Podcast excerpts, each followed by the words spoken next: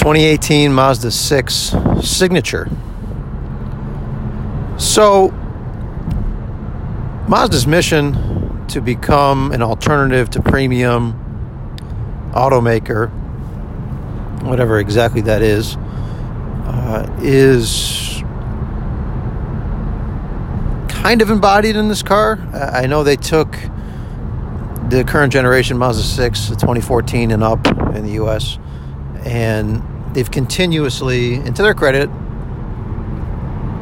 really refined, added, honed, and, and kind of improved this vehicle uh, from you know just four model years. It, it, feels significantly different than the 2014 did. Um, a lot of that has to do in this particular one with the turbocharged engine, but it's significantly quieter.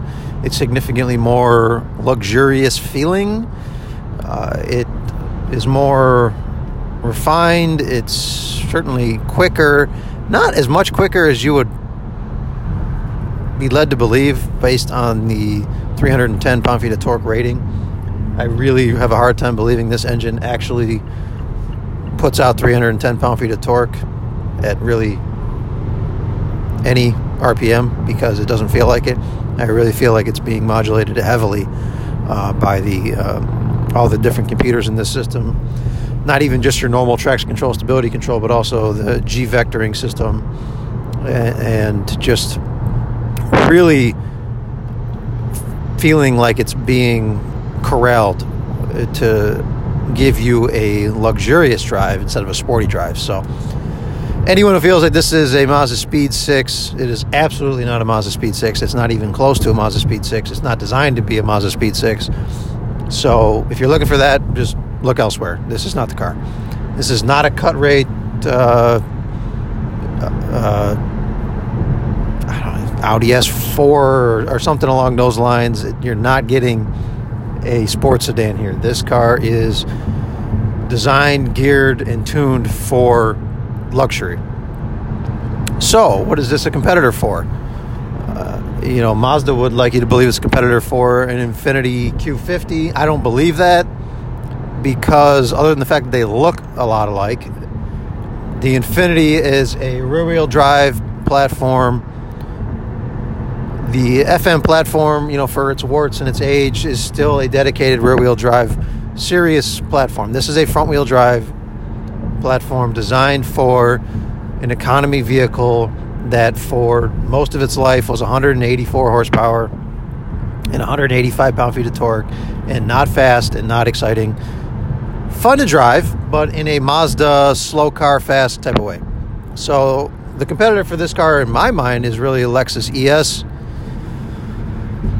probably a front wheel drive Acura TLX.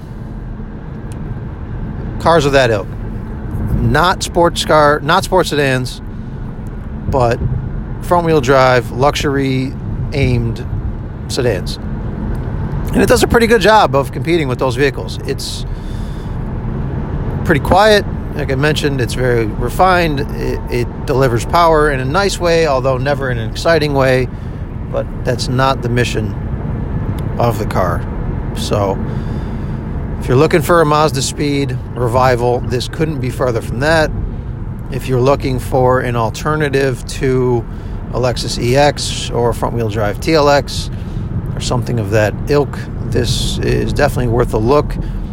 In the signature trim, you're not going to see yourself coming and going very often. Mazda is not going to sell a lot of these cars at $35,000, $6,000 but it does offer, you know, just on an MSRP to MSRP basis, a decent value compared to those cars. Uh, you're you're thousands of dollars less expensive, but in a lease scenario or a resale value scenario or a brand prestige scenario, a dealership service level scenario, the Mazda is going to come up short. It just doesn't deliver in those areas that you get from the luxury brands, you know, especially something like a Lexus or an Acura that really holds its value, really leases well, gives you a fantastic customer experience in the dealership. Those are just areas that Mazda is not there.